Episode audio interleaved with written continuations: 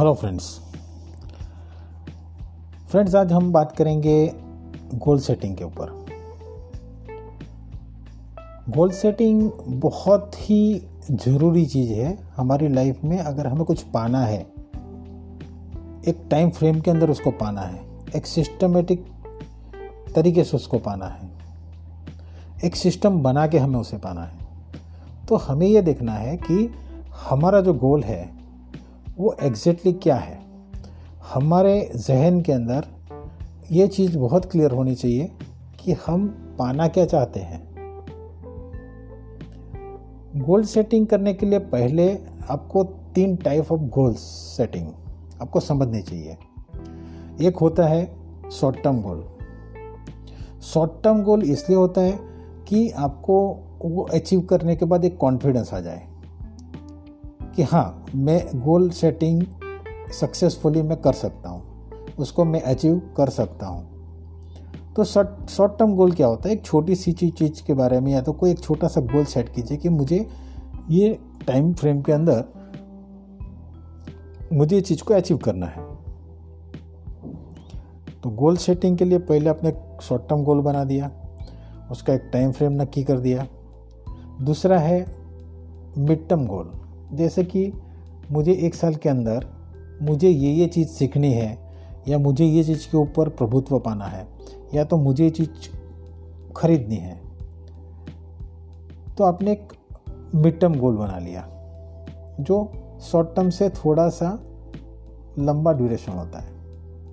और एक होता है कि थर्ड स्टेज जिसको बोलते हैं कि एक long term goal long term goal में आप एक टाइम का एक अच्छा सा, समय का एक अच्छा सा दायरा नक्की करते हैं। जैसे कि पाँच साल के अंदर मुझे अपना खुद का ऑफ़िस बनाना है, खुद की गाड़ी खरीदनी है। मेरे खुद के इतने एम्प्लॉयज़ होंगे।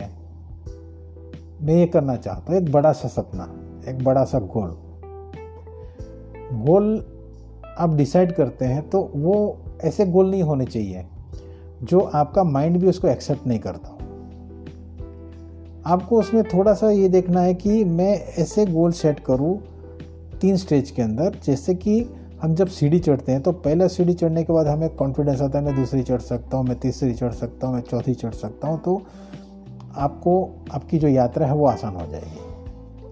तो आप वन टू थ्री स्टेप्स के अंदर इस चीज़ को पाने की कोशिश कीजिए।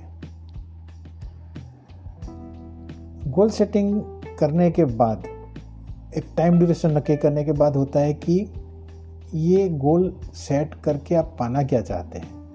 मतलब आगे का आपका मकसद क्या है? गोल आपका अगर पूरा हो जाता है तो उसके बाद आप क्या करना चाहते हैं?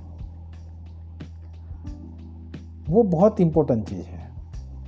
क्योंकि अगर आपके पास क्यों, आप क्यों पाना चाहते हैं? क्यों का अगर आपके पास आंसर नहीं है तो आपकी फीलिंग्स उसमें जुड़ेगी ही नहीं।